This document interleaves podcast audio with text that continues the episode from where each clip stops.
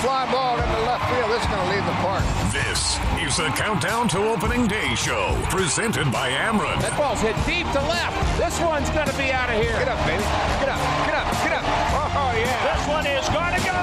Oh, my. He got all of that one. Now, Mike Claiborne and Chris Raby and the Countdown to Opening Day show, presented by Ameren on the Cardinals Radio Network. Happy New Year and welcome into the first 2020 edition of Cardinals Countdown to Opening Day presented by Ameren alongside Mike Claiborne. I'm Chris Raby. I'm the St. Louis Cardinals Radio Network. Ben Boyd, our executive producer. A big thanks to Mike Anderson in the house tonight and Ann Carroll from the St. Louis Cardinals Radio Network. Have a very special show tonight as we look back over the past decade of Cardinals baseball. Some incredible moments, big games, postseason glory, and also some remembrances of folks that we've lost. That's all coming up over the next two hours as we settle in for the first time in this new year and this new decade. Mike Claiborne's alongside me. I guess the first thing to mention and to ask you about Claibs is can you believe the year 2020 is here? It sounds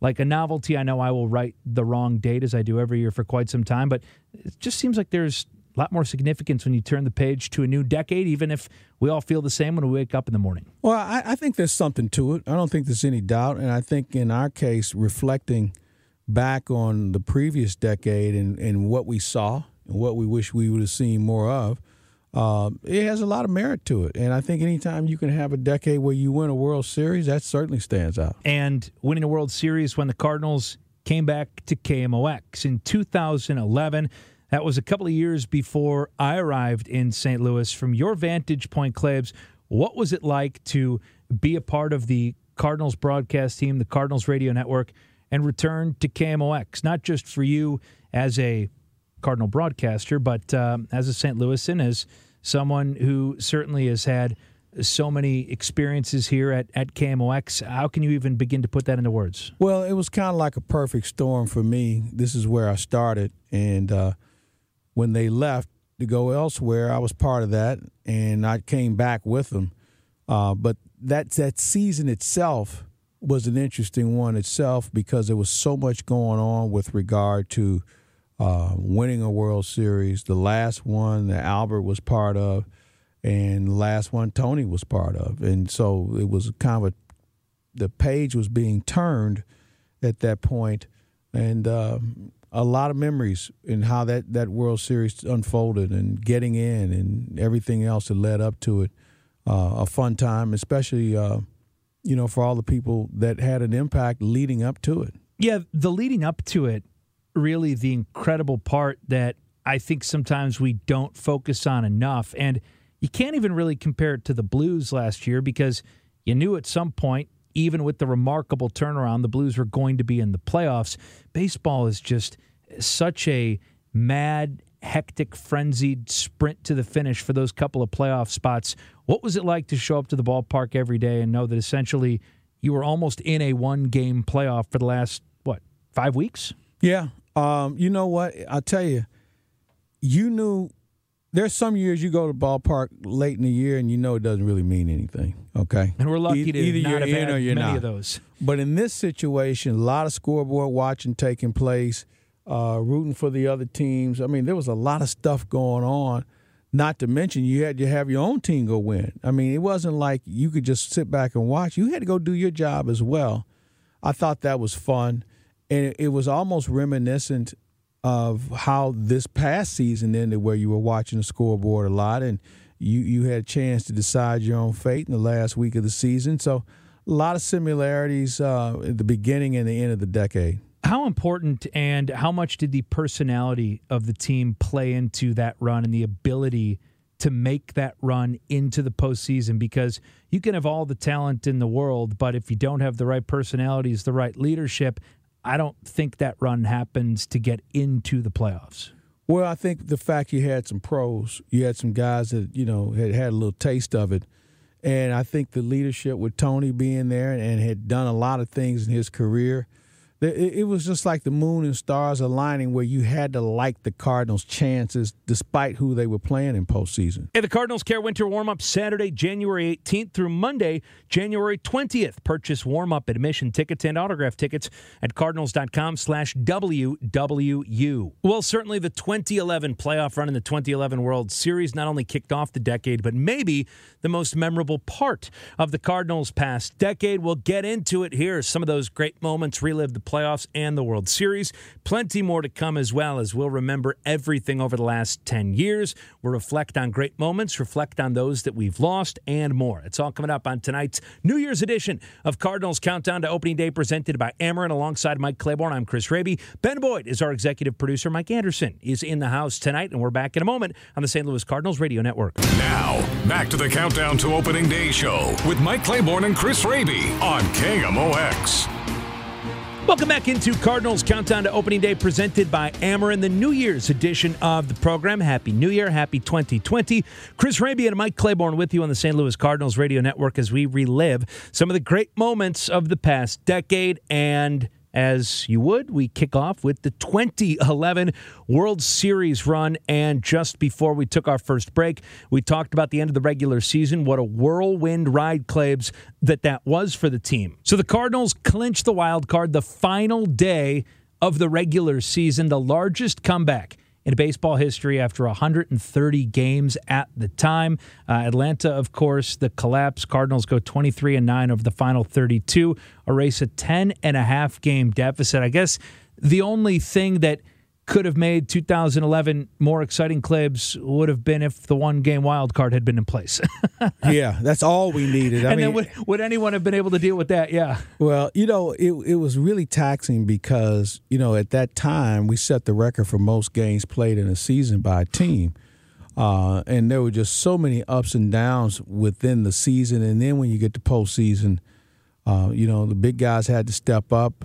There was just just a lot of hokey things that unfolded. But at the end, um, playing Texas and how that series unfolded, and playing in that ballpark, and Albert having just an incredible night. I'll never forget. It was a Saturday night, and uh, it, it was just it was historic for so many reasons. And then you come back here, and everybody remembers Game Six.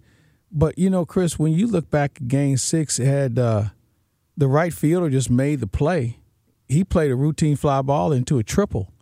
And at that point, you said, okay. That's why he's not a right fielder anymore. Exactly. Nelson Cruz, uh, who was a good player.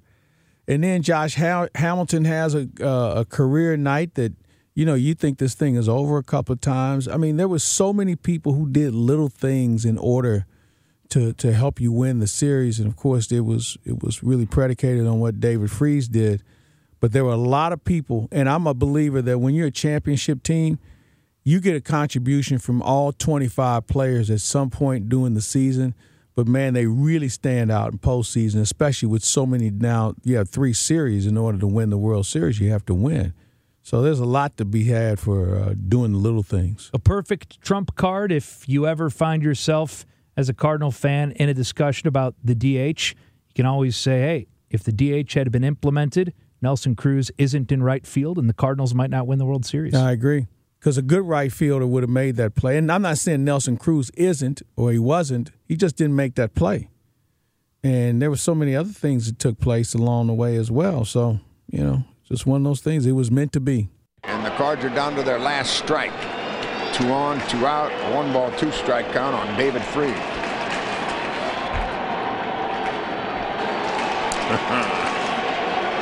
a lot of tums are going to go down tonight. Already have. All right, here's the next.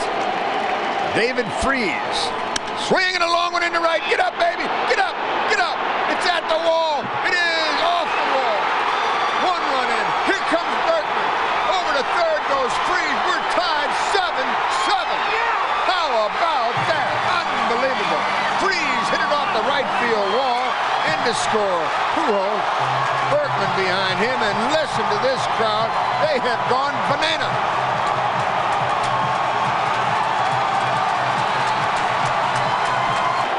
So many things could uh, give the Cardinals a victory. It's 7-7, a man at third, two outs. Yadier Molina at the plate. A 7-7 game to pitch.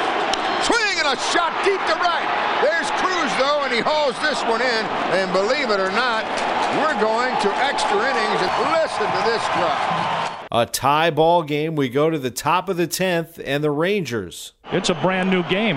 Jason Motte walked a batter. Mike Napoli left a runner on in the ninth inning. And he faces Ian Kinsler. Kinsler has two hits tonight, two RBIs. The pitch by Motte, a swing, he popped him up.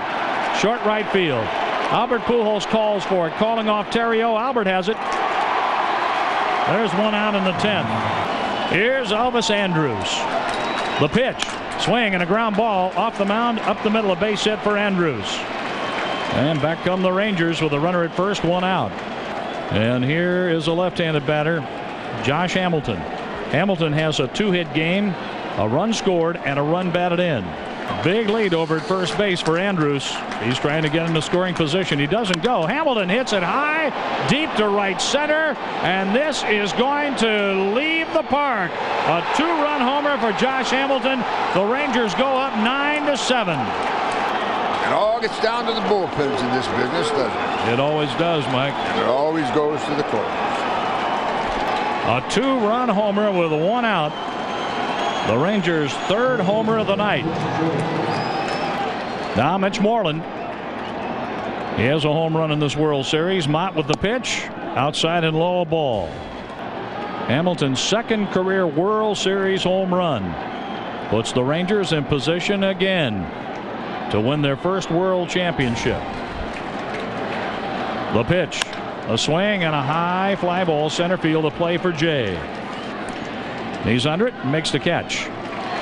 Two outs. Adrian Beltre is coming up with two down.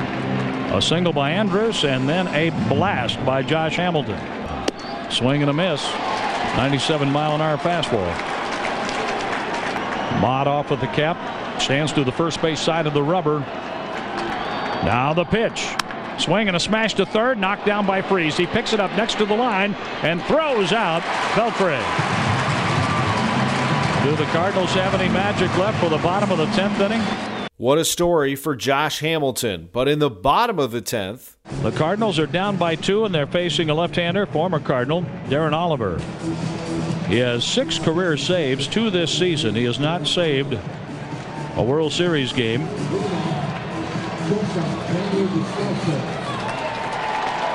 He faces Descalso and Jay, two left-handed batters, to open up the 10th inning. The Cardinals need two to keep this game going. Descalso has an infield hit tonight. Oliver from the belt, the 2-2 pitch. Descalso rips it into right, a base hit. The Cardinals don't go down without a fight, that's for sure. Here's Jon Jay representing the tying run. The pitch. Swing and the ball is popped down the left field line and it's going to drop fair. Two on with nobody out. Kyle Lohse's trying to put runners at second and third. From the stretch, Oliver, the pitch. Lohse pops it past the third baseman. Here's the throw by the shortstop, Andrus, to get Lohse. That was an unbelievable play by the shortstop. And uh, luckily, luckily they had the play on where the first baseman and the third baseman charged, and the uh, shortstop was going to third. And when the ball bunted over the uh, third baseman's head, the shortstop changed directions, fielded the ball, and threw Lohse out. Man, oh man, that would have been a catastrophe, wouldn't it? And here's Theriot. A base hit could tie it up. The pitch to Theriot, a swing and a chopper to third. The play is going to be to first for the out, and a run scores. Theriot drives in Descalso. Two outs. And here's Albert Pujols. And uh, they're going to put him on, and I don't blame him. How about you, John? Well, that's Ron Washington. Since Albert had the five hits and the three home runs, Washington has been putting Albert Pujols on base in any situation where Albert could hurt the Texas Rangers. As Lance Berkman stands in, batting left-handed. Berkman has two hits tonight. He has scored four runs. Now from the stretch. With two on, two outs, two strikes, the pitch. A swing and a base hit into center field. Here comes Jon Jay with the tying run. Pujols goes to third, representing the winning run. The Cardinals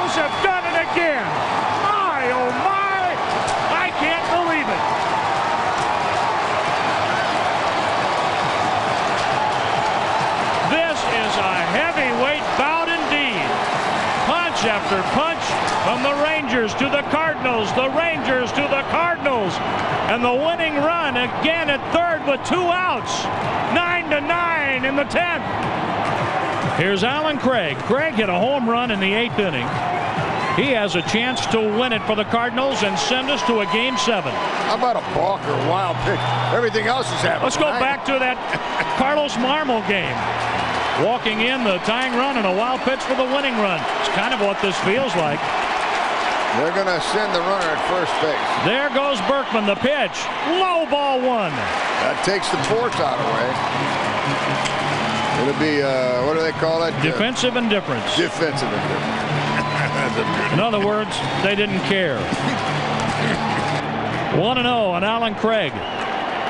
Craig and the Cardinals care about the runner at third base. I'll tell you what, they hit a ball deep into the hole and they'll be caring, won't they? They will, because that takes away the force out at second. The pitch to Craig, a swing and a chopper to the third baseman. Beltre has it, throws across to get Craig. We're going to the 11th inning. This season isn't over yet. Tell you what, that ball goes by the third baseman and the Cardinals win this game. But the Cardinals picked up two runs in the bottom of the 10th to send us to the 11th. Mike Shannon will have it for you. Extra innings are brought to you by Johns Manville. After 10, Game 6 of the World Series, Texas 9, the Cardinals 9. Let's move to the top of the 11th inning. Jake Westbrook is on the mound. Mike Shannon had the call. And uh, it will be uh, Westbrook in to take over the pitching duty.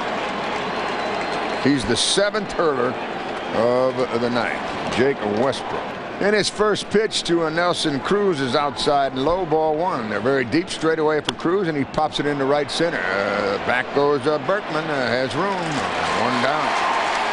Here is uh, the right-handed hitting uh, Mike Napoli, and the first pitch to him is inside for a ball. Westbrook delivers. Swinging a fly ball to right. There's Berkman. It drops in front of him.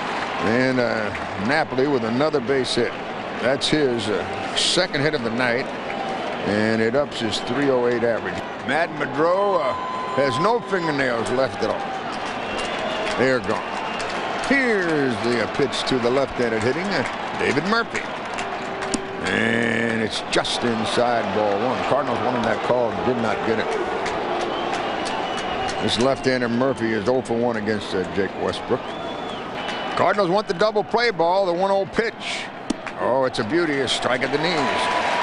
Westbrook made a perfect pitch there. They have uh, Torrealba on deck. And the delivery. Swinging a high pop up into center field. Easy for uh, Jon Jay. Two down. And uh, will they send in uh, Torrealba? No, he's walking back to uh, the dugout. Now he stops. Oh, he's going to send in Esteban German. We're in the uh, 11th inning. It's a 9-9 game. Man at first base, two outs, and uh, German bats. They uh, give him the left field line, and uh, the first pitch outside and low. Uh, 87 mile an hour delivery, and the pitch to him. Headed home. Swinging a ground ball to the second baseman. Uh, Theriot has it. Throws him out. We go to the bottom of the 11th.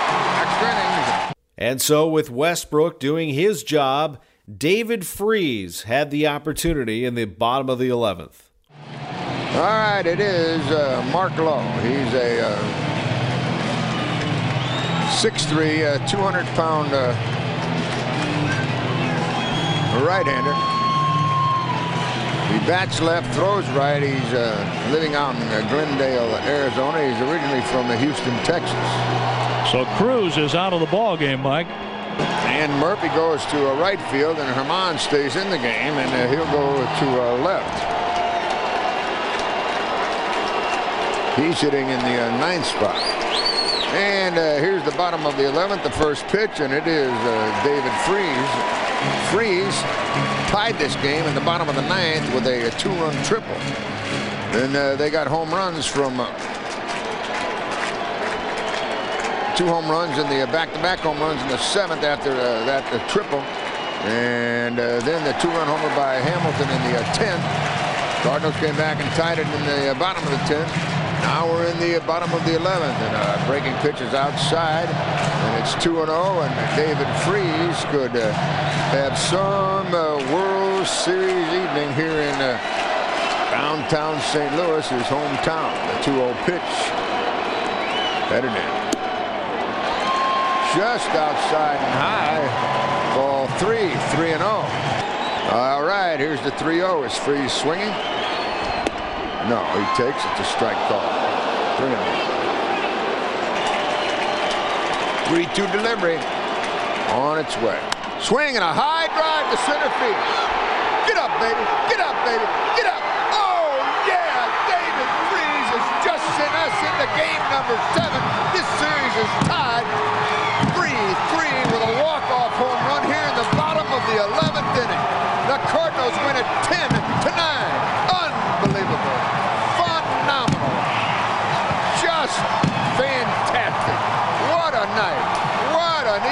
baseball. This one will go down in uh, history as an all-timer. Unbelievable. A leadoff home run by David Freese. He tied it with a two-run triple in the bottom of the ninth. He wins it here in the 11th. And his teammates are uh, just gathered out in front of home plate congratulating him. What a ball game. What a game.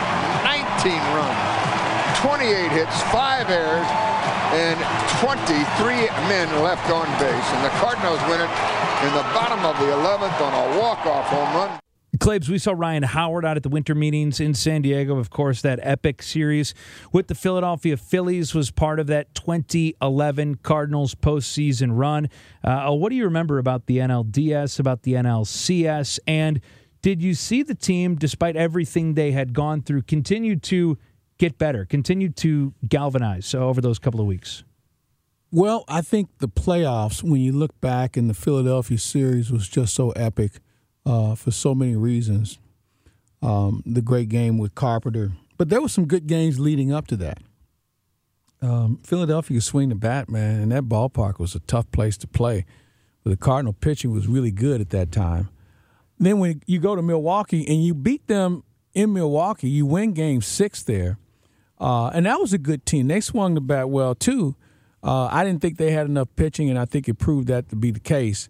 And then obviously the Texas series is one that uh, we won't soon forget for a, a, whole lot of reasons. But with each series, they gave the impression that they were like, why not us?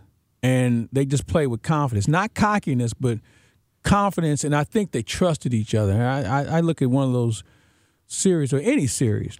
If you don't trust the guys you're playing with, especially when you've been with them that long, it's kind of hard to, to, to beat anybody. And I think Tony was the right guy for that team. Had some veterans on the team. He had some young guys that were trying to break through.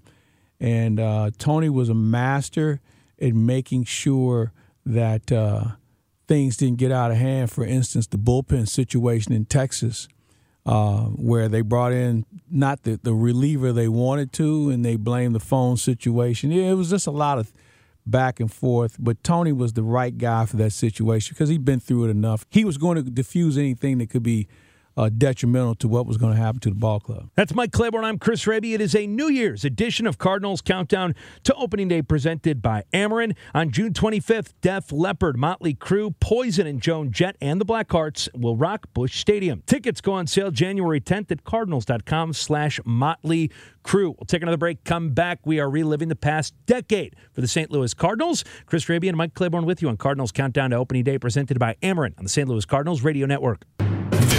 Is the Countdown to Opening Day show, presented by Ameren, on your voice of the St. Louis Cardinals, KMOX.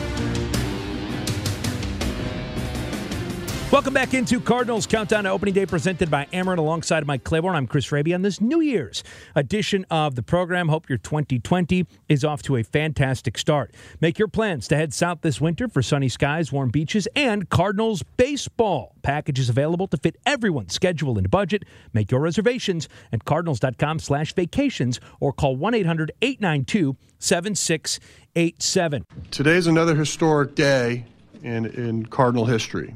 As we continue to enjoy the celebration of, of winning our 11th World Championship, I'm here to announce that Tony has decided to retire.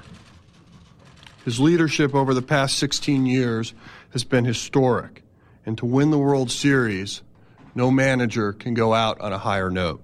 We thank him for everything he's accomplished for the game of baseball and for what he's done for the St. Louis Cardinals. I told the players last night that I'm honored that uh, they would still listen to me some, but it's just time to do something else.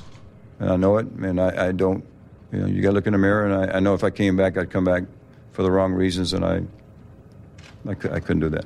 We are greatly disappointed at uh, this outcome of negotiations that we've had over the last uh, number of months.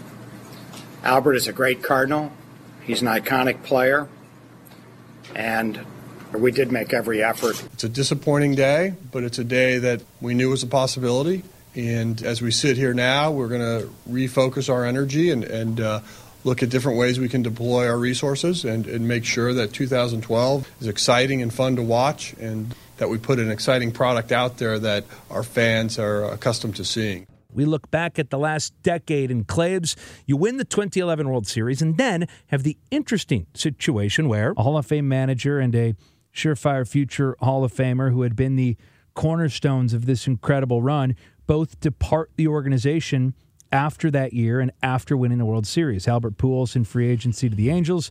Tony La Russa leaves on top and retires. And you don't see that very often. Maybe when Jerry Krause dismantled the Bulls after their sixth championship mm-hmm. and Phil Jackson, Michael Jordan, Scottie Pippen left. But, you know, it doesn't happen that often. And obviously, apples and oranges, the situation's Claibs. But, uh, both the Tony La Russa and the Albert Pujols on the field in the dugout eras came to an end after that incredible ride in the World Series. Well, uh, let's go back to what you mentioned earlier. I can only remember two coaches that won their last game Scotty Bowman with Detroit and Tony La Russa with the Cardinals.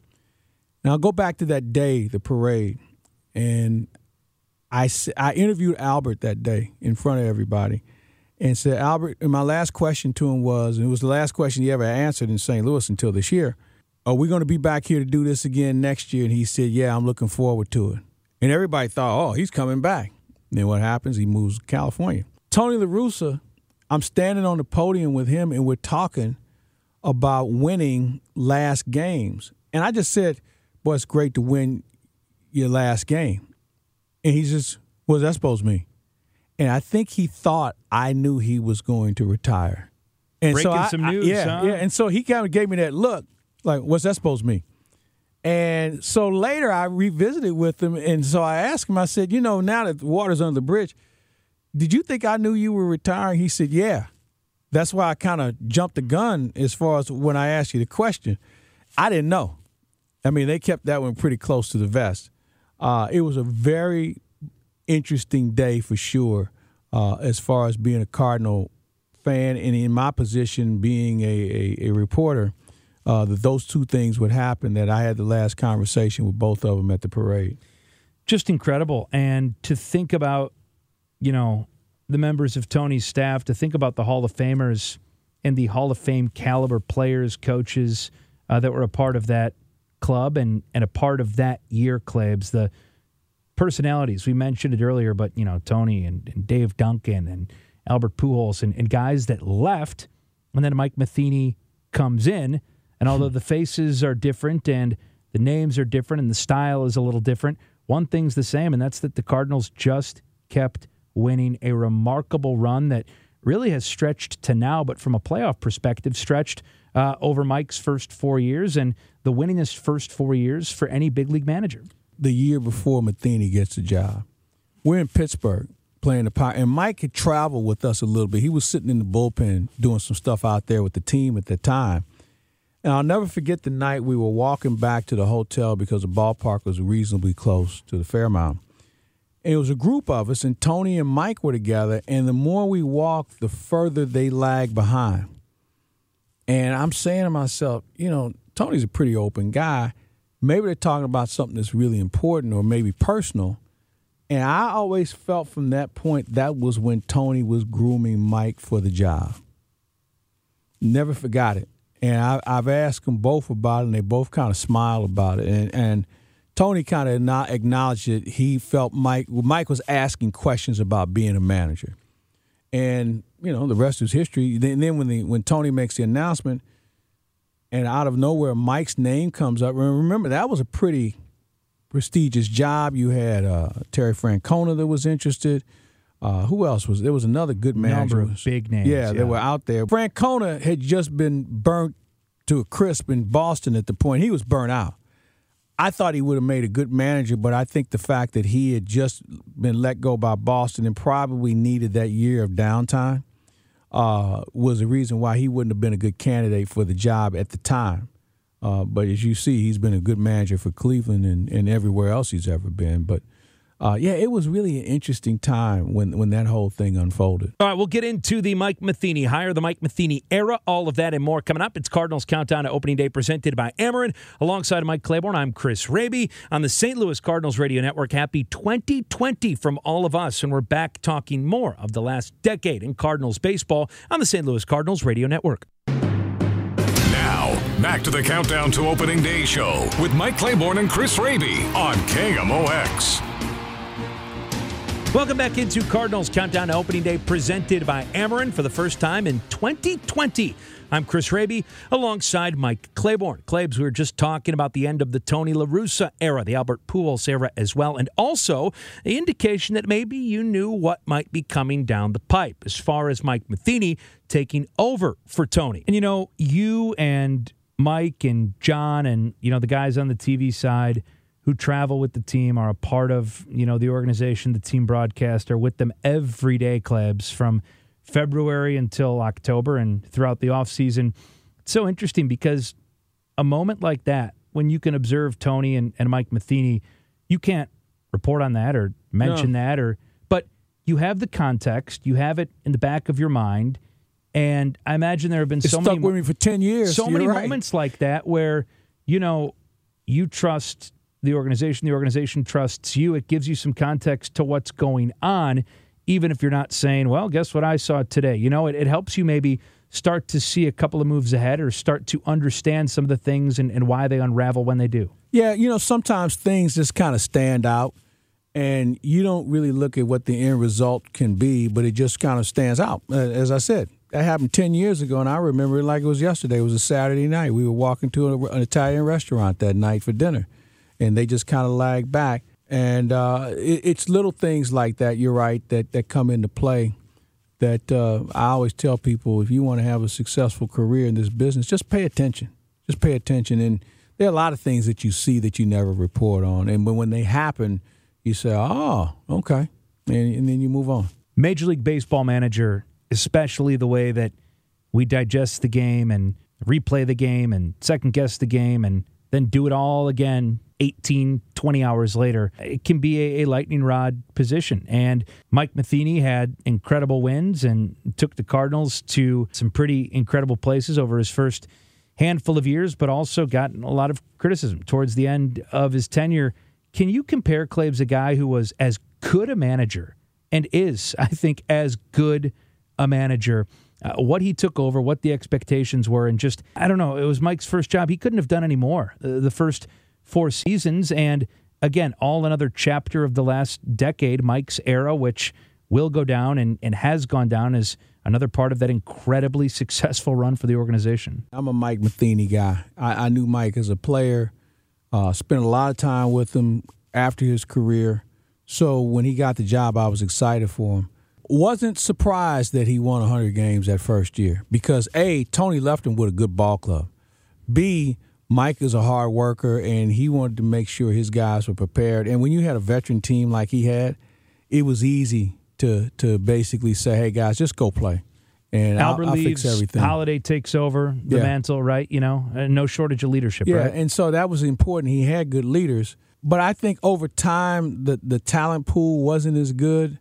I think there were other issues that came into play. How about the Central got a lot better? The Central got the Cubs better. Happened. The Cubs uh, reinvented themselves, and I think that you just didn't get guys who gave you the seasons that you were hoping for. You had some holes to fill.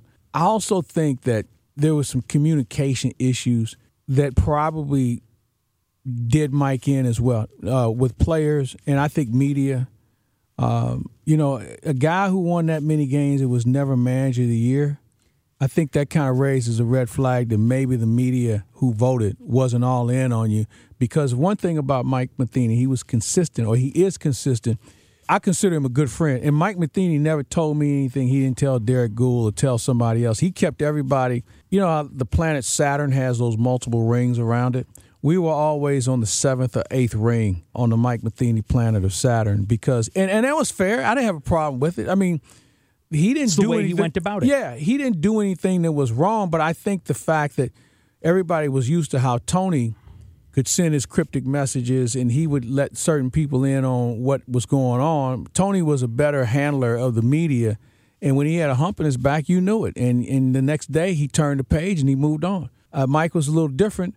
And I think that Mike will be a better manager because of what happened in St. Louis. I think Kansas City is going to have themselves a good team down the road. They've got some good young players, and he'll be the manager turning in a lineup card when they win. Cardinals 5, 6, and 10 game ticket packs are on sale now and feature 2020's top games and promotional dates. Choose from the opening day pack, the jersey pack, the bobblehead pack, Friday pack, and more. Ticket packs start at just $54. Get yours at cardinals.com slash packs. Well, still yet to come, we'll talk about the man who took over from Mike Matheny, Mike Shildt. We'll get to more from the past decade as well. It's a New Year's edition of Cardinals Countdown to Opening Day presented by Ameren. Alongside Mike Claiborne, I'm Chris Raby. Ben Boyd, our executive producer, Mike Anderson in the house tonight in our network studios. And we're back after this on the St. Louis Cardinals Radio Network. It's the Countdown to Opening Day show, presented by Ameren, on your voice of the St. Louis Cardinals, KMOX. Wrapping up hour number one of this New Year's edition of Cardinals Countdown to Opening Day, presented by Ameren. Alongside Mike Claiborne, I'm Chris Raby on the St. Louis Cardinals Radio Network. Great first hour, remembering and looking back at the past decade of Cardinal baseball. Plenty more coming up in our next hour, including talking about Mike Shildt, where the team is now, where they will go, and also remembering some that we lost. All of that and more coming up over the next 60 minutes. The Cardinals official calendar. Now's the time to pick up the essential item for every Redbird fan the official 2020 Cardinals calendar, featuring the signature artwork of team photographers, the club's spring training and regular season schedules, and four pages of money saving coupons. Pick up your copy at St. Louis area retailers or call 314 345 9000. We'll give away a calendar right now to caller number 5 at 314 531 1120. Hour 2 coming up. Chris Raby, Mike Claiborne with you, Ben Boyd, Mike Anderson, and Carol all helping out as well. And we're back after this break on the St. Louis Cardinals Radio Network. One on, nobody out. The 2 0 pitch. Here to swing a is the Countdown to Opening Day show, presented by Ameren. That ball's hit deep to left. This one's going to be out of here. Get up, baby. Get up. Get up. Get up. Oh, yeah. This one is going to go. Oh, my. He got all of that one. Now, Mike Claiborne and Chris Raby and the Countdown to Opening Day show, presented by Ameren on the Cardinals Radio Network. Welcome back into Cardinals Countdown Opening Day presented by Ameren alongside Mike Claiborne. I'm Chris Raby on the St. Louis Cardinals Radio Network. Cardinals 5, 6, and 10 game ticket packs on sale now, and they feature 2020's top games and promotional dates. Choose from the opening day pack, the jersey pack, the bobblehead pack, Friday pack, and more. Ticket packs start at just $54. Get yours at cardinals.com slash packs. We're talking about the 2011 World Series. Tony La Russa and Albert Pujols, their era's coming to an end. Mike Matheny taking over the run he had, and then the club moving forward. Claibs, it's a great point about Mike Matheny, and I wonder if, from a national perspective, he had a chip on his shoulder, especially after he had the incredible success that he did. And take, for instance, 2015. We've talked about it before. I think it can be absolutely dizzying to try and figure out how certain voters in sports, but especially when it comes to manager of the year in baseball, and I think coach of the year in the NBA. For some reason, since a lot of the teams that are great every year are great every year, I think the expectation of being good can penalize a guy like Mike. Because in 20, uh, yeah. 2015, right. you know, you're coming off NLCS, World Series, NLCS. You bring a team back with incredibly high expectations. Uh, you have an unbelievable amount of injuries, including Adam Wainwright blowing out his Achilles, losing Carlos at the end of the year. You lost Yadi for a you know period of time. It was on the heels of the Oscar Taveras tragedy that you had to rally around. Um, you know, Stephen Piscotty and other rookies come up and have to play every day. And it's almost like because they expected the Cardinals to be good, they looked at the standings at the end of the year and said, well, the Cubs arrived a year ahead of schedule, so Joe Maddon's the manager of the year. And, and I wonder if, on a national basis, Claibs, Mike ever took any of that personally. I think he probably did, but you know, I think Mike Shildt said it best. You know, this isn't about me; it's about the players. And I think Mike, being a former player, understood that better than anyone. Sure. I, I think though it was a little bit of a slap, and I think and if it advanced thing, the narrative that he wasn't as good a manager as some other guys. Yeah, maybe. see, I, I, would disagree with that. I think that Joe Maddon had really good players that peaked at the right time. Here, here's the problem that you run into. Those are three really start, good teams in the division. When you start to tout your your prospects in the manner that that we in Cardinal Nation do about ours, and then you run into a fact that maybe they're not as good as we thought they were. Maybe they needed a little bit more seasoning, but because they were pressed in the service, this is who they are uh, and you're the manager, and you don't have recourse because they didn't get you any help. They didn't go out and find somebody to, to you know fill the void until you got some people back healthy. So I don't think it was solely on him. I just think the circumstances put him in a predicament that you know was hard to get out of. Well, and then the Cubs got really, really good. The Pirates were still very good. The Brewers were getting better. I mean, the division was one of the best in baseball over the 15, 16, 17 stretch. And, you know, I think about when the end came for Mike, and it wasn't that the Cardinals were in last place or in a free fall um, or that the sky was falling. Maybe it felt like that because, again, they were perhaps prisoners of all their success and prisoners of expectations. But what do you remember about the move, Claibs, and the fact that from a Bill DeWitt ownership group standpoint, kind of unprecedented, right? Matheny oh, yeah. was a Cardinal guy. Yeah. Um, you could tell that DeWitt, Mozeliak, everyone, it seemed, from my vantage point at least, it was a personal and, and emotional decision, uh, a tough one, and not something that we've been used to seeing in this organization. Well, you'd have to go back to Joe Torre for the last guy they actually let go. And that was in the early '90s or mid '90s. Here, and a lot of a lot of parallels to Joe yeah, and Mike, right? Here's the thing that I thought was key here. When you teeter around 500, that's almost you, you're going to be split not only with your wins and losses, but opinions. We should be better. We all we need is a break. We can turn this around, or you're one game away from going into the, the hole. So when you have that much consternation going on, it's challenging to make a decision, but it's one that needs to be made one way or the other. Either you say, "Hey, we're going to ride this thing out and see what happens, or let's just make a change. And you made the change because you thought you could still win and compete with, with respect to the division or, or postseason play. And I think that's why the change was made. Well, and there were black and white, concrete things that the Cardinals were frankly bad at and were bad at over those couple of years. And it was base running, it was defense, Everything. it was fundamentals. Everything. And Claibs, the Cincinnati they, game really highlighted how bad yeah, it was. And they turned on a dime when Mike Shildt took over. And, you know, part of it, you need the horses to run the race. And he's had great players, and there's been some turnover in personnel. But you look at the areas in which they've improved, the decisions that Shildt made. You know, Jose Martinez was one of the Cardinals' best offensive players. He found himself almost immediately on the bench, you know, yeah. because of his inability to uh, give the Cardinals what Shildt wanted defensively. I mean, you saw things turn around, and now over the last year and a half, when he took over in July of 2018 until now, they've gone from legitimately perhaps the worst all around base running team to one of the best, one of the worst all around defensive teams to one of the best. I mean, come full circle in this conversation, you talk about awards and recognition. Those are, you know, feathers in the cap of Mike and his staff, or if you're a voter, those are concrete examples of, of areas in which Shildt has had an incredible impact on this club. Well, sometimes you just need a different voice. Uh, and I think the advantage Mike had was he, he coached and managed a lot of these guys in the minors. He'd been around the ball club for a little over a year and a half, so he knew the, the, the inside elements.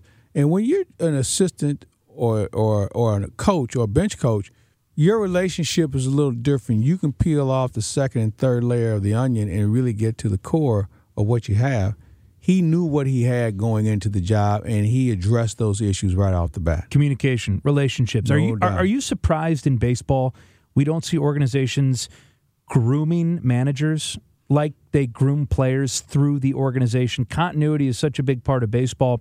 Maybe Shildt wasn't the sexiest name for the average fan when he was named the interim, and Joe Girardi and other names were were tossed out. But look at how he's grown as a manager in the Cardinal organization.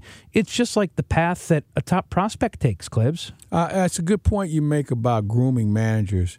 You know, when guys come through the minor league system, all they're trying to do is teach and win. They don't understand the other elements uh, that it takes to be a good manager. And As the game able- changes and front offices change Absolutely. as well.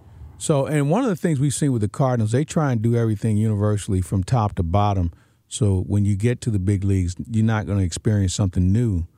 Uh, but Cardinal I way, think yeah. that there's there there's an element of managing that we kind of take for granted that you think they assume and they already know that we, we're learning. They have to learn on the job, and sometimes you don't have the the, the shelf life to, to learn on the job like you would hope to. And you know, normally when a guy gets let go, they'll say something like, "Well, he lost the ball club, or he wasn't communicating, or you know, it's just not a good fit anymore." It's uh, and you know, it's seldom do they say he makes bad decisions strategy wise. Now you can question the decisions, and let's throw in the media relationship. And you know, it, it's it's too bad that media relationships have that sort of impact on the deciding the fate of a, of a manager, in some cases, a player. But I think that had something to do with it too. And I think it would behoove a lot of organizations if you pick three, four guys in your organization. He may be first base coach or whatever, and but you think if he grows, he can be a person that can stay in your organization and someday be a manager. I think you have to set aside some a curriculum for them as well that they can abide by that will put them in a better position. So if you tap them on the shoulder, they'll be ready to go. Let's take a break. We'll come back. Cardinals Countdown Opening Day presented by Ameren. This New Year's edition of the program. Happy 2020. Happy New Year from all of us. We're back in a moment on the St. Louis Cardinals Radio Network. Back to the Countdown to Opening Day show with Mike Claiborne and Chris Raby on KMOX. When you think about the decade that's closing out, you have to think about some of the people that we lost. And let's start off with the great Stan Musial in January of 2013. Stan's name is synonymous with St. Louis and certainly Cardinal baseball, and certainly a tragic loss.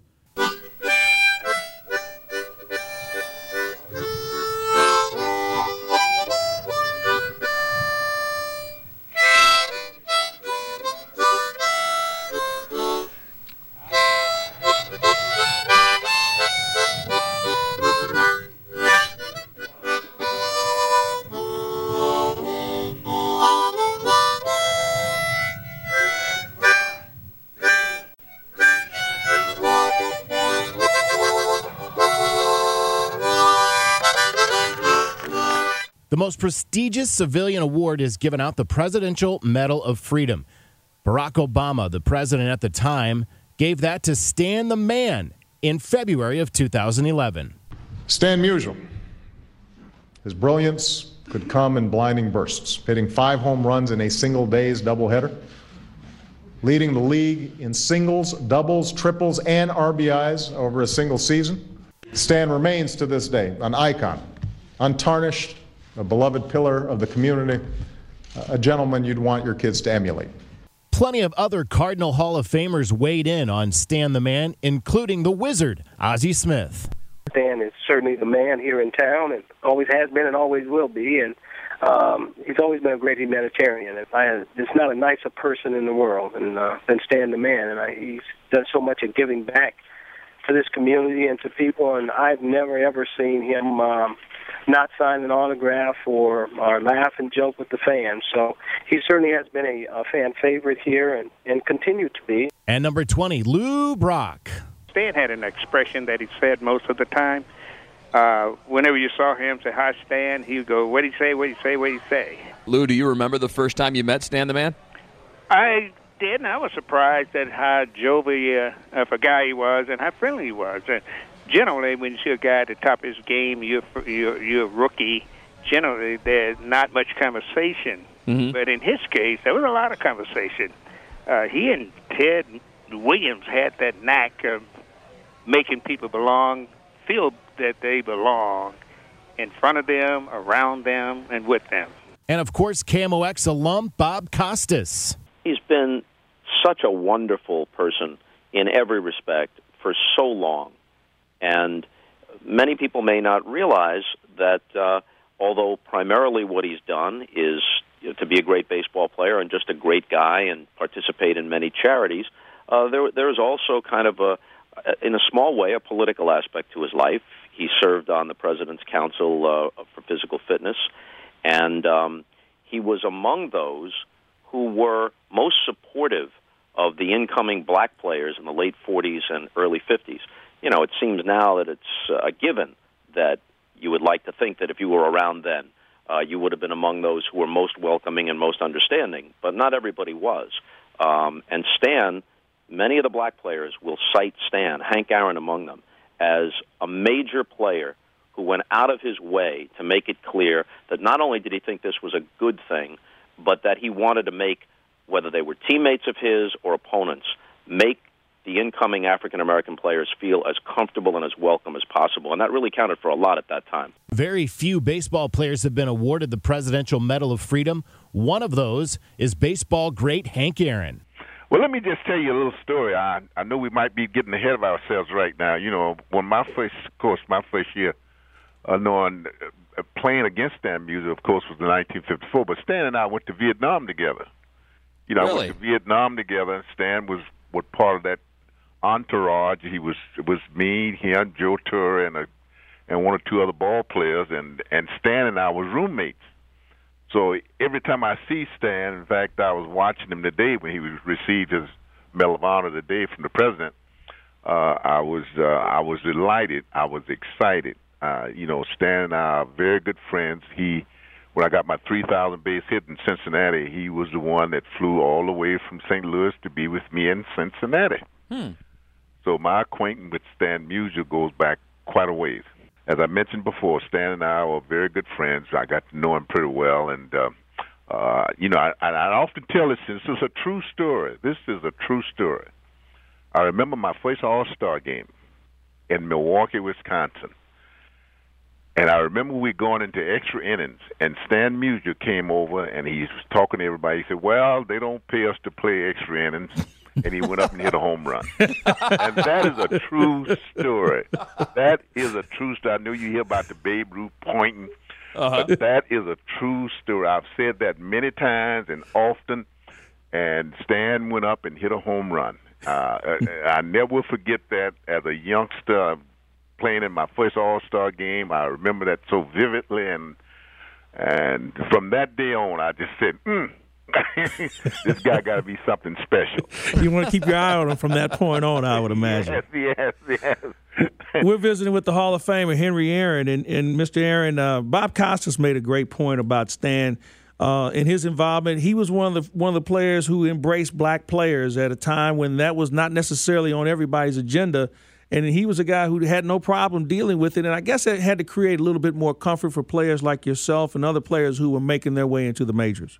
Well, you know, it did, and you know, and and, and I never, and I never felt threatened. When I said threatened, I never felt like Stan was going to say anything out of the way when we were around him. You know, as I've mentioned before, uh, I had the privilege of playing, uh, staying with him in little bunkers in in Vietnam. You know, when we went to, to visit our troops over there many many years ago, and I never felt threatened by Stan. He always made me feel comfortable he always felt like you know no matter what I achieved in baseball, it wasn't like you know uh, he was better than I was. You know, so it was always uh, it was a great thrill. You know, when you have somebody like that, and you, uh, especially as great as he were. You know, I mean, Stan was.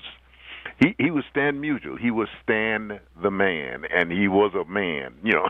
And another Presidential Medal of Freedom Award winner from Major League Baseball is the great Frank Robinson. My first ball game in the major leagues at the major big league level, uh, 1956. We opened up against the Cardinals, and I had a decent day. And uh, all I can remember is Stan broke our hearts on opening day. He had a two-run homer in the uh, ninth inning, the top of the ninth inning, to beat us uh, four to two. Talk about the importance of Stan Musial and his impact not only on the game but also being a Medal of Freedom award winner. Well, uh, you know, Stan Musial was a very special individual. He was a very special player. He was a gentleman on and off the field. Uh, he was one of those uh, players like the sunshine was shining on him at all times. He was very happy and upbeat at all times. Uh, you didn't ever think uh, a bad thought about Musial uh, on the opposing team. If he got a base hit to beat you, he beat you. It's just like the two-run home he, beat, he hit the beat us in the uh, ninth inning of uh, the first game that I played in. Uh, the clubhouse, you didn't hear anyone uh, cursing about Stan Musial, in the two-run homer to beat us or whatever. Everybody was there, a little subdued, but uh, if it had been anybody else, I think everybody had been up in arms about it. Uh, what pitch did he hit? It had to be a mistake. Why'd you throw him that pitch? That type of thing. but Stan was a gentleman. He's a real. He was a real ambassador for the game. He always promoted the game. Uh, he was very respectful, very well respected throughout the game. Stan the Man was an unbelievable talent and the face of the Cardinal franchise. Musial the hitter. The bases are jammed. Now the windup. Here's the pitch.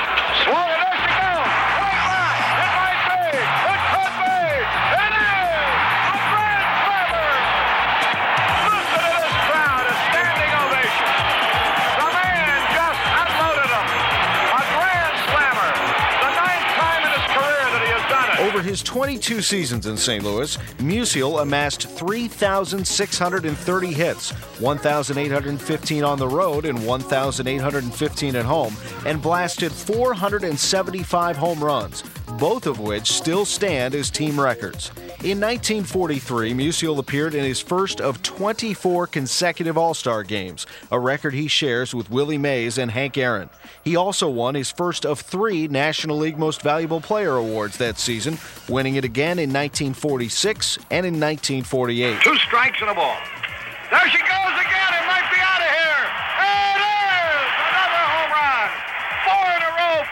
Musial. During the 1940s, Musial helped lead the Redbirds to four National League pennants in a five year span.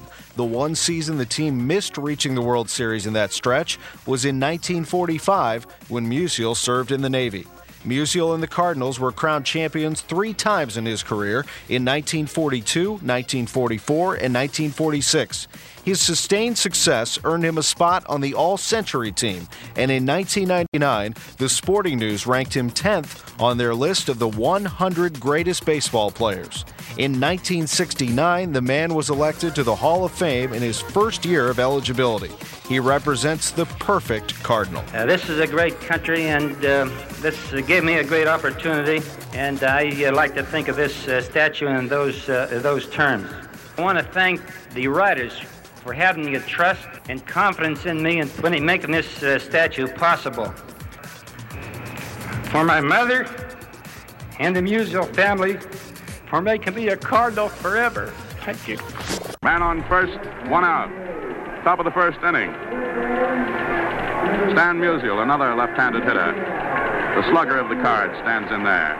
Pitch to him, swung on, a long ball hit deep to right field. It's going far out into right field. It's landing on the roof for a home run. Let's look back at some milestone highlights from Stan's career. May 13th, 1958, in Chicago. It's the top of the sixth, and Stan Musial is sent to pinch hit against the Cubs' Moe Drabowsky, the man looking for his 3,000th major league hit. Harry Caray calls the action. Musial facing Moe Drabowsky. Here's the pitch. Line drive, it is! Into left field! Hit number 3,000! A run is scored! Musial around first! On his way to second with a double! Holy cow, he came through! Listen to the crowd! Time is called! Standing ovation! Frank Dascoli goes over to second base and gives him the ball. He throws it into the Cardinal dugout. Terry Moore has it. Here the photographers out on the field. The first man since Paul Waner in 1942. Stan Musial has just gotten his 3,000 hit. Then we lost his buddy, his best friend, Red Schoendienst, in June of 2018. Uh, the pleasure for me was Red Schoendienst sat in the broadcast booth every game during the home season. So to have a Hall of Famer and maybe one of the nicest men talking the game, uh, something I'll never forget. And the impact he had on me and John and certainly Mike Shannon is something that we still miss today. And for those who've ever come to our booth, if you walk in in the second level where Red used to sit, there's a placard with his name on it. And uh, we try and make sure nobody sits there. Sometimes it doesn't work, but most of the time they kind of get the message with with a with a cross look from one of us. They kind of find another seat to sit in. You know how quickly I learned about the Cardinals farm system being around Red my first couple Just of spring hang out in trainings? spring training with Red, man. That's all you need to know. I'll tell you a quick story about Red. Um, this was a few years ago, and we had some so-called hotshot prospect, and so he was going to be on the backfield, and so Red said, "I'm going over to watch this guy. You want to ride over?" So we rode in the cart, and we sat there. For Which about- that's an honor in and of itself. Yes, to be it asked is. into Red's cart. Exactly, because he rode around. It's like an audience with the cart. Pope. Exactly. So we're watching this guy for about 20 minutes, and I kind of roll out a couple of things. Well, it looks like he's working on a couple of things. I, I I wasn't sold on him, but I thought, well, they tell me he's a pretty good player, so I should pay attention. And this went on for a couple of minutes, and then all of a sudden, Red just turned and looked at me and said, "Can't play," and that was it. And we he started up the cart, we drove off, and I don't think that guy ever made it out of spring training or never made the big league roster. Beautiful and blunt. Yeah, he, wa- just he said, was can't play. Just a beauty. Um, so I certainly still miss him and all the wisdom, and plus Red always had the best stories and jokes there were. So we we certainly won't forget him. Very, very well said, Claibs. We will uh, continue in a moment and talk about some more folks that we remember and have lost over the past decade. Make your plans to head south this winter for sunny skies, warm beaches, and Cardinals baseball. Packages available to fit everyone's schedule and budget. Make your reservations at cardinals.com slash vacations or call 1-800-892-7688. Seven. Chris Raby, Mike Claiborne with you. We're back in a moment with more on Cardinals Countdown to Opening Day presented by Ameren on the St. Louis Cardinals Radio Network. This is the Countdown to Opening Day show, presented by Ameren, on your voice of the St. Louis Cardinals, KMOX. Welcome back into Cardinals Countdown to Opening Day presented by Ameren alongside Mike Claiborne. I'm Chris Raby, a New Year's edition of the program. Happy New Year. On June 25th, Def Leppard, Motley Crue, Poison, and Joan Jett and the Blackhearts will rock Busch Stadium. Tickets go on sale January 10th at cardinals.com slash Motley Crue. All right, Claibs, we are remembering some of the folks that we've lost over the past decade. We talked about the baseball side and uh, started our conversation last segment with Red Schoendienst, Stan Musial, and we continue now. On the media side, uh, we lost two great friends, Brian Burwell in 2014, uh, who was as good of a friend as I've had in the business. As a matter of fact, I was the one that got him to come to St. Louis. Uh, he had some offers, and at the time, Larry Starks was a sports editor, and he said, "Hey, I'm trying to get Brian Burwell to St. Louis. I know that's one of your buds." And I said, "Yeah." And so he said, "You may hear from him." So he called me, and I gave him all the reasons on why he should make St. Louis his home and he took the job and uh, wrote some great columns. I never will forget the one where he ripped Albert because Albert was being not necessarily a nice person.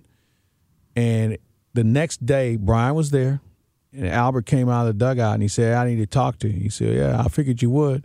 So he was giving Brian this excuse on why he was being grumpy and not so nice to him, and Brian just said, "Well, what about the other days of the year when you're that way?" Hey, you see, you have an excuse for that. And that at that point, they had a mutual respect for each other. But Brian wasn't afraid to tell it like it was and write it like it was. And fans don't necessarily see that exchange, Claibs, but if that exchange doesn't happen, that's the cornerstone of legitimacy in reporting and, and journalism and mutual respect when you're a columnist in a city like saint Louis mm-hmm. covering a team like the Cardinals. Quick Ryan Burwell story. So this is when emails were really, you know, they were becoming a mile a minute. And Brian used to get some of the most vicious hate mail you could ever imagine. And you can do the math on why he was getting it. And it didn't have anything to do with his writing. And there was one guy who just, I mean, it, it, they should have locked him up for writing it. And Brian just looked at it and kind of chuckled and wrote back and said, Dear whoever, he said, I appreciate you writing me because I have something I need to pass on to you. Some jackass has hijacked your email account and is writing these letters. I just want to let you know that somebody that I want to let you know that somebody has hijacked your account because nobody could be this stupid uh, and be responsible for it. And he would use that line when people really got out of hand, if he if he even responded. Uh, great friend and guy we, we still miss today. Uh, the and other was, gentleman was the first guy on top of the, you know, listen, I think the Rams are actually going to up and leave. You guys need to exactly listen to what's yeah. going on Brian because he wouldn't buy coming. into it. He Yeah. he never drank the Kool Aid, and he was one of the first guys uh, that got in a position where he felt like this didn't smell right. The other guy, and as dear of a friend, one of the things I look forward to every year, we'd play golf together twice a year. We'd play in spring training, we'd play in St. Louis. And that was the great Joe Strauss, uh, the curmudgeon, as he was affectionately called, because Joe was a guy that was an excellent writer, but he would he had no problem sharpening up a knife and cutting off whatever needed to be eradicated. And he had his moments, and he and Tony would have some annual moments and uh, just a wonderful person who had a huge heart and just an incredible writer and did it for all the right reasons. Uh, he didn't care if you didn't like him, and but but he had a compassionate part in his body where he wanted to make sure he was fair. He'd give you a chance to say what you needed to say. You could disagree with him, whatever, but man, his writing was so good. And when the Cardinals won in 2011, he was must read writing as far as I was concerned. A great passion for baseball, knew football well, but baseball was his bailiwick, and um, I, I miss him as much as I miss Brian. Uh, and the final person who stood out as far as the Cardinals were concerned was Oscar Taveras because we thought we had something special in him. We'd heard about him, we'd been told about him, and when he finally got called up, we saw flashes of him. We didn't see the Oscar Taveras I think we anticipated because his life was cut short. I'll never forget the day it happened. It was a Sunday on the World Series, and I I had a friend of mine who lived in the Dominican Republic. He called me earlier that day. He said, Hey, I don't know if it's gotten back there yet or not. He said, Oscar Taveras got killed in a car accident. So you got to be kidding. Told me what was going on. And I knew the spot because I'd been in that part of the DR. I knew exactly where he was killed at. And so I didn't say anything because, you know, that's something that somebody officially needs to say. And then it was broken, I think, during the World Series or whatever. on Twitter. Yeah. Yeah. And I remember because you called me, I had just sat down to dinner and I got up and came right here and it was, Yeah. My yeah, you're right. You were one of the first people I called about that. But oh, my we, goodness. we'll never know how good he could have been. I think he still had work to do on and off the field to be the player we, we expected him to be. But he had a lot of life. Uh, it was taken too soon. And uh, it was something that really stunned the organization. And this is an organization who'd lost a couple of players in the past, um, you know, with Darryl Kile. And then we had the reliever that, that was killed in the car. Josh Hancock. Josh Hancock. So this is something we had. You never get used to it, but we'd seen before. and not to put the human being ramifications aside, but may have changed course of the franchise. There's no question then you go about and it. trade for Jason Heyward, and then you try to retain Jason Heyward, and then you know You signed Dexter Fowler you search for the for that guy for a while, and, and, we never we never found him. We never found him, and that's unfortunate. Uh, but those are some of the things uh, about the decade of people who we lost, and there's people we were lucky to have. Yeah, people we were lucky to have uh, uh, in our lives as far as following the game of baseball and certainly covering Cardinal baseball and participating in Cardinal baseball. Very, very well said. We'll take a break and come back, tell you about an event at Busch Stadium that's coming up. That's next on Cardinals Countdown to Opening Day, presented by Ameren. Chris Raby and Mike Claiborne with you on the St. Louis Cardinals Radio Network. Now, back to the Countdown to Opening Day show with Mike Claiborne and Chris Raby on KMOX. Welcome back, everybody. We continue here on KMOX, and it's always fun to talk to one of my good friends over at the Cardinals. She's Vicki Bryant, Vice President of Event Services and Merchandising for the Cardinals in Busch Stadium. And I'm talking to Vicki not about baseball, but Vicki, there are going to be a couple of great events that are going to happen at Busch Stadium in 2020. A couple of concert announcements have been made, so tell our listeners what's going to be coming to St. Louis. June is going to be a very exciting month uh, at Busch Stadium. In addition to great Cardinal baseball, We'll start off June 13th with and welcoming Kenny Chesney back to Busch with Florida Georgia Line, Old Dominion, Michael Franti, and Spearhead, and that's going to be a great show. And then Is what's going to be coming to St. Louis? June is going to be a very exciting month uh, at Busch Stadium. In addition to great Cardinal baseball, we'll start off June 13th with and welcoming Kenny Chesney back to Busch with Florida Georgia Line, Old Dominion, Michael Franti, and Spearhead, and that's going to be a great show. And then we announced another big show that we are really excited about. We're going to welcome Motley Crue, Def Leppard, Poison, and Joan Jett and the Blackhearts on June the 25th. Wow, you're right. Uh, Between the baseball and the concerts, June is going to be a very busy month at the ballpark. Yes, it will, and uh, a lot of great entertainment coming your way. This is uh, something that people can get on board with now as far as ticket availability. Tell me how that's going to work.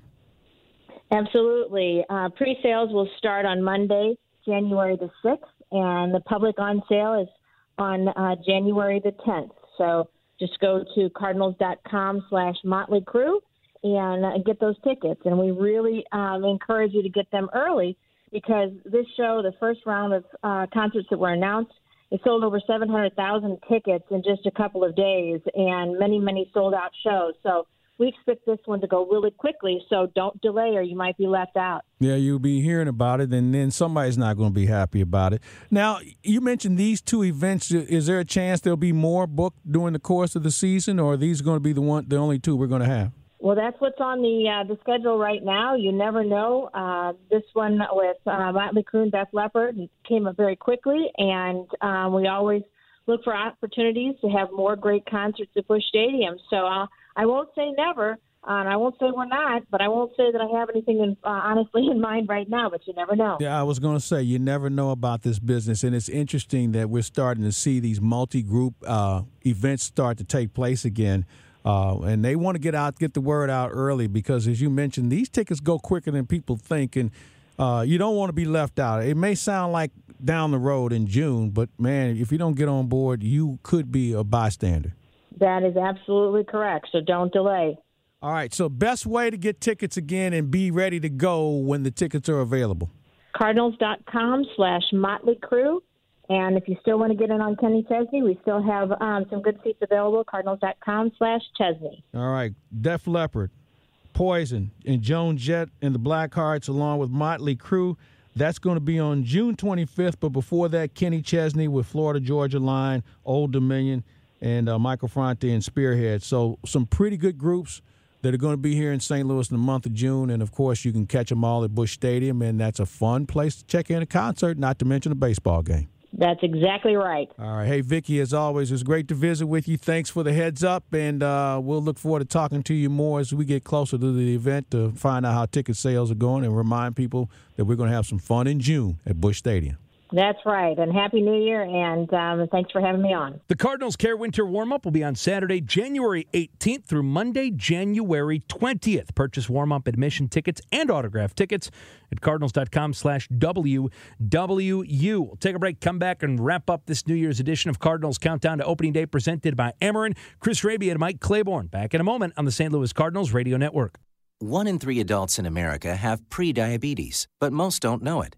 To let people know it can be reversed before it becomes type 2 diabetes, professional basketball player Julius Randle is doing everything in reverse. I'm only dunking with reverse windmills. I drove the whole way to practice in reverse. I don't recommend it. This move's called the reverse shuffle. I do recommend it. And it took me months to learn how to speak in reverse, like this. Years 10 almost for diabetes type 2 with living Ben has mom my. In other words, my mom has been living with type 2 diabetes for almost 10 years. So together, we want to say to the 84 million Americans at risk, exercise and healthy eating can help reverse prediabetes. Start by taking a simple one-minute risk test at doihaveprediabetes.org. Brought to you by the Ad Council and its prediabetes awareness partners. Bet he can't say that in reverse. Hey, this is Lisa Stofan. Heard the Mark Patrick weight loss hypnosis hype? Well, I attended because my father stopped smoking with hypnosis. Hypnosis eliminated my desire for soda and fast food, made me want to exercise, and I lost 60 pounds in six months. My energy level exploded. I went to another session to deal with some other problem foods and I lost another 10 pounds. In fact, I brought my husband and he lost weight and his cholesterol and blood pressure improved. My friend lost 20 pounds her first two months. Oh my! What are you waiting for? Join Mark Patrick seminars and lose the weight or stop smoking guaranteed for only $49.99. Hypnosis designed to destroy unwanted cravings, late day eating binges, boredom eating, and stress eating. That's right, seminars Thursday, January 16th at the Holiday Inn Airport Hotel in St. Louis. Weight loss seminar 5:30 to 7:30 p.m. Stop smoking seminar 8 to 10 p.m. And Saturday, January 18th at the Holiday Inn in Fairview Heights. Weight loss seminar 11 a.m. to 1 p.m. Stop Smoking Seminar 2 to 4 p.m. Registration begins 30 minutes before seminar. Hey, it's Debbie Monterey for Gloria Liu, St. Louis's real estate authority with Coldwell Banker Premier Group. Gloria Liu and her team have been helping families buy and sell real estate for more than 16 years. Now, these families trust in and rely on Gloria to help them maximize the sale of their home because nobody wants their home to just sit on the market and go nowhere. That's why Gloria will sell your home at a price agreeable to you or she'll buy it herself, guaranteed in writing. She will sell your home.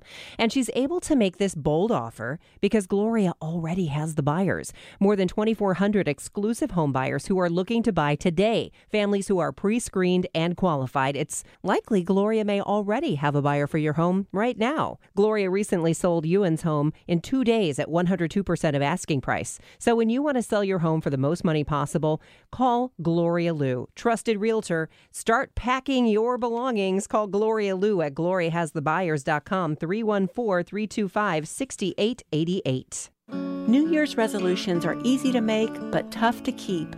Busey promises the support you need to achieve your financial dreams. From planning for retirement to saving for college, the experts at Busey Wealth Management are dedicated to your financial future. Let our experienced team help you plan for and accomplish your dreams for tomorrow, today. Busey, your dream, our promise. Member FDIC. Hi, Kent Newbold for Newbold BMW. Every dealer says they'll treat you like family, but I can prove it. I got my father in law, Nick Gomerick, sitting here. Nick, did you get a great deal at Newbold BMW? I, I found out it was the best deal I could get. Okay, there's an unbiased opinion. So if you want the family deal, come see us. The big BMW store on 64 Newbold BMW in O'Fallon, Illinois, or newboldbmw.com. You'll be sold on Newbold. This is the Countdown to Opening Day show, presented by Ameren, on your voice of the St. Louis Cardinals, KMOX. The thing that I always felt from Chris was the fact that he was always going to give 100% and live life to the fullest. He was like probably one of the funniest teammates I've ever been around and most entertaining. Um, he uh, just on all aspects of his life. When he would go out there and and take the swing that he takes. He knew he was a little bit like gangly, maybe to not look the part, but he was going to go give it, and then he would come in and make fun of how he actually looked. Well, what an appropriate way to wrap up this New Year's edition of Cardinals Countdown to Opening Day, presented by Ameren with David Eckstein, remembering Chris Duncan. Chris, a part of so many incredible Cardinal memories, both on the field and in the media in St. Louis over the past few years and few decades. We will remember Chris and everyone else that we talked about on this program. Hey, let's give away another Cardinals calendar. It's the essential item for every Redbird fan. The 2020 Cardinals calendar featuring the signature artwork of team photographers, the club's spring training and regular season schedules, and four pages of money saving coupons. Pick up your copy at St. Louis area retailers or call 314 345 9000. Caller 5 right now. 314 531 1120 wins a Cardinals calendar. A big thanks to Mike Claiborne. Thanks to Ben Boyd, Mike Anderson, and Ann Carroll from the Cardinals Radio Network. This has been a fun look back at the last decade on our New Year's edition of Cardinals Countdown to Opening Day presented by Ameren. I'm Chris Raby. We'll talk to you next week right here on the St. Louis Cardinals Radio Network.